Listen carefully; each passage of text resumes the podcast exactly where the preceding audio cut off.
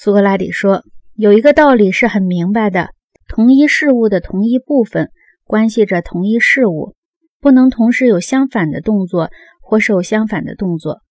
因此，当我们看到同一事物里出现这种相反情况时，我们就会知道这不是同一事物，而是不同事物在起作用。”格劳孔说：“很好。”苏格拉底说：“请注意我的话。”格劳孔说：“说吧。”苏格拉底说：“同一事物的同一部分同时既动又静是可能的吗？”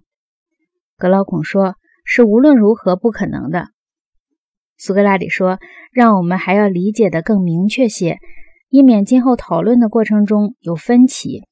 例如，有一个人站着不动，但是他的头和手在摇着。”假如有人认为这就是同一个人，同时既动又静，我认为我们不应当把这个说法当作是一个正确的说法。我们应当说，这个人是一部分静，另一部分动着，不是吗？格劳孔说：“是的。”苏格拉底说：“假设争论对方还要更巧妙地把这种玩笑开下去。”他说：“陀螺的尖端固定在一个地点，转动着。”整个陀螺同时既动又静。关于任何别的凡是在同一个地点旋转的物体，它也都可以这么说。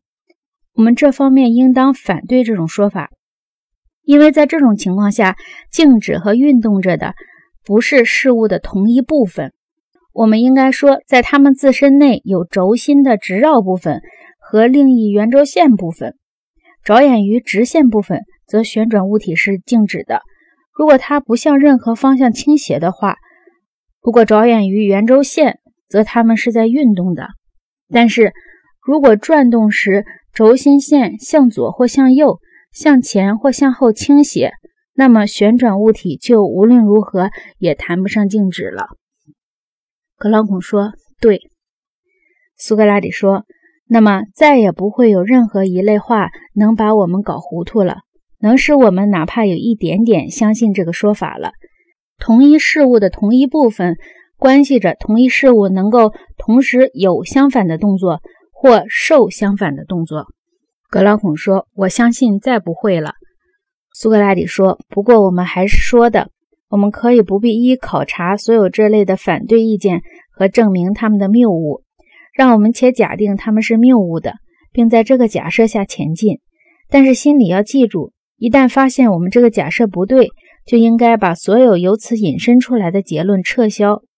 格劳孔说：“我们必须这样做。”